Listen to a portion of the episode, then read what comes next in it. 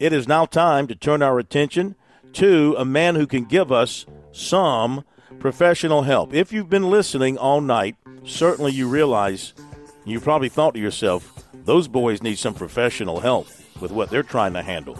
That's when we turn to Lee Sterling, Sterling Picks, here on Sports Talk from Paramount Sports dot com. Welcome in, Lee. How are you? I'm good. I'm good. Uh, we I'll be off next week.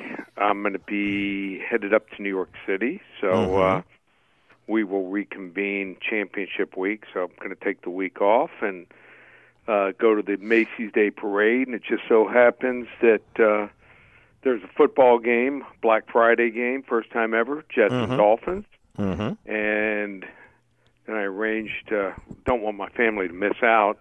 Then we've got the Knicks and Heat in the Garden later that night. And the next day I have a friend who just opened an Italian restaurant in Brooklyn.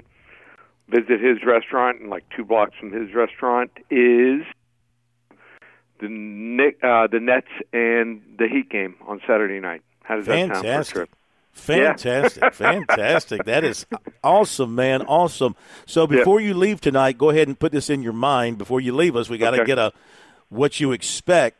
Clemson, South Carolina next week, maybe what a line would be and okay. then how you would play that. But let's get to what okay. you've got. Yep. One and two from last yep. week for us, and you've got uh, four games on your list for us tonight. Yep. So let's begin with that pick'em, Louisville and Miami. So Miami, after the four and oh start, only two wins since that point, and both have been in overtime. It's not going to be much of a crowd here, maybe thirty, thirty-five thousand for the twelve noon game. Mm. Miami just three and twelve is a home favorite. Tyler Van Dyke will obviously start. Uh, since the injury to Emery Williams, he's done for the season with a broken arm. I, I just don't like what I'm seeing with Tyler Van Dyke, uh, his decision-making. And then once he hesitates, he just doesn't have a whole lot of mobility. I, I, I'm going to I'm going to guess and say he's probably going to end up transferring. And if I had to say a likely destination, maybe uh, S M U with his former offensive coordinator, Rhett Lashley. Hmm. So uh, Cards may be a little bit overrated, number nine in the country, but uh, they are top twenty in almost every major statistical category in offense and defense here. I think they're sprinting towards an A C C championship game versus Florida State. I like L S, uh, Louisville here, twenty-seven twenty.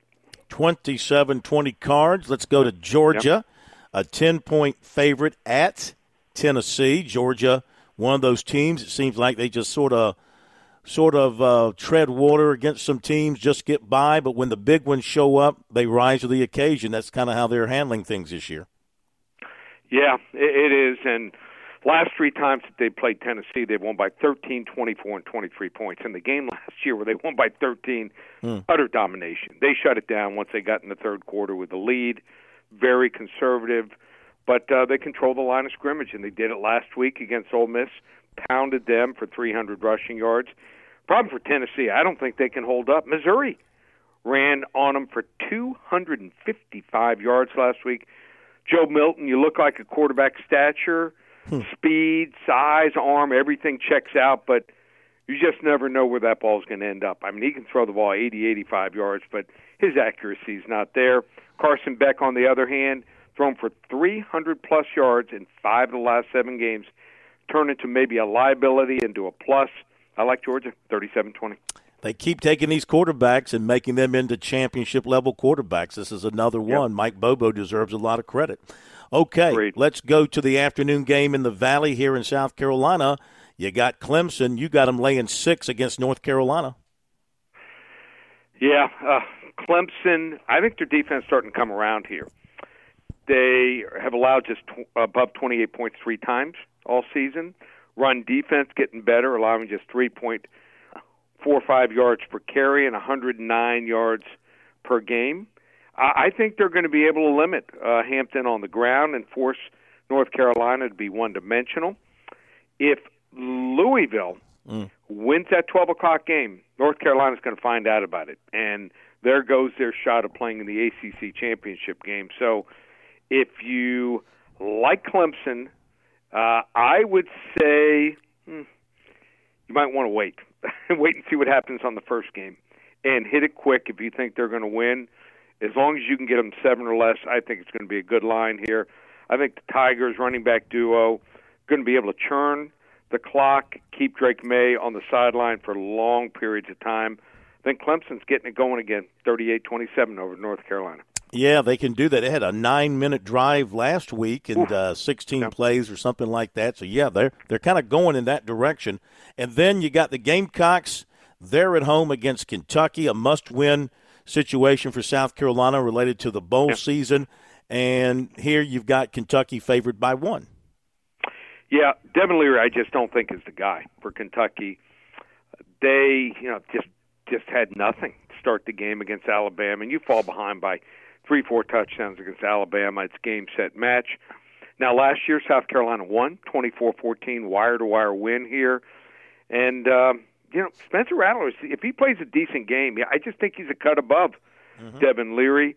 The Cats opened up five and oh versus just a a host of cream puffs here, one and four straight up and against the spread since that start here. They might be saving whatever they have left for Louisville here. I just don't think much is, that much has changed since last year.